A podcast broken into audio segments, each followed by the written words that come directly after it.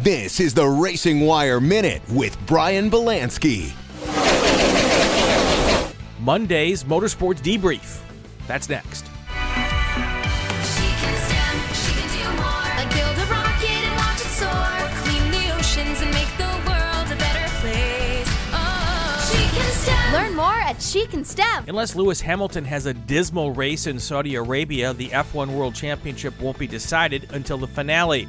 So far, Hamilton is doing what he needs to win his eighth title win. The math has many scenarios, but the clearest path for Hamilton to take home another big trophy is to win out. He's on that path, winning the last two races, and yesterday's win might be one of the easiest of his career. He jumped out to an early lead thanks to a great start. Max Verstappen started seventh after a grid penalty, and while he quickly made his way through the field to second place, he wasn't able to get any closer than seven seconds to Hamilton all race long. The championship battle continues December 5th in Saudi Arabia. Sunday's feel good moment. That story next.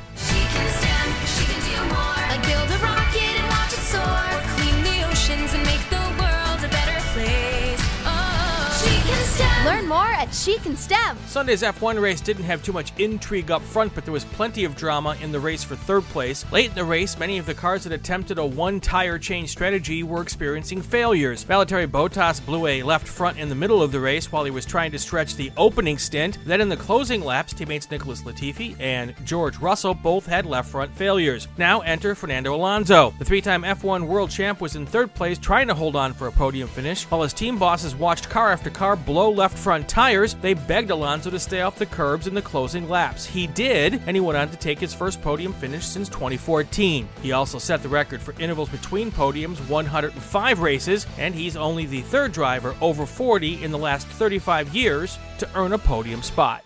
This is the Racing Wire Minute with Brian Belansky. Remembering a Virginia racing pioneer. That story next.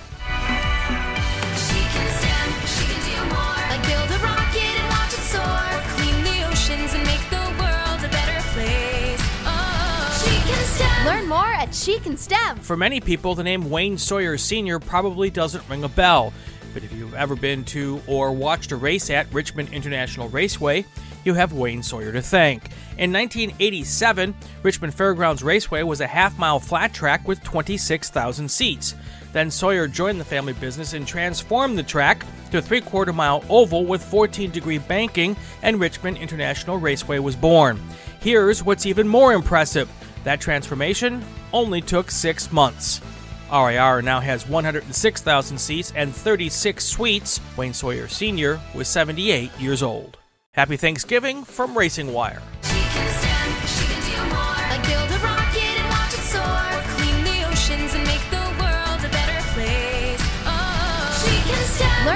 She Can STEM. On this Thanksgiving morning, as I prepare the dressing and get ready for an afternoon of family fun, it's time to reflect on the things I'm thankful for this year. I'm first thankful for the chance to watch Jimmie Johnson go all in in IndyCar. It was pretty remarkable to see someone so talented in one discipline struggle to learn a different discipline. And instead of giving up, he put his head down and made big gains from race to race. I'm also thankful to see the joy Romain Grosjean found in IndyCars. Last year at this time, he nearly died in a fiery F1 crash. He not only recovered, he had an amazing first season here in the States. And finally, I'm thankful that in this crazy world that we're living in right now, every major racing series managed to get in a full season with only a few COVID related cancellations. This all bodes well for an amazing 2022 at the racetrack. This is the Racing Wire Minute with Brian Belansky.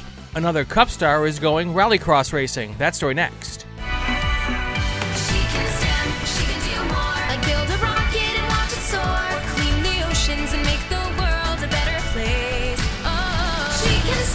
More at She Can STEM. Chase Elliott is the next driver planning to try his hand at a little off road racing. Following Kyle Busch's footsteps, Elliott will compete in the Nitro Rallycross Series.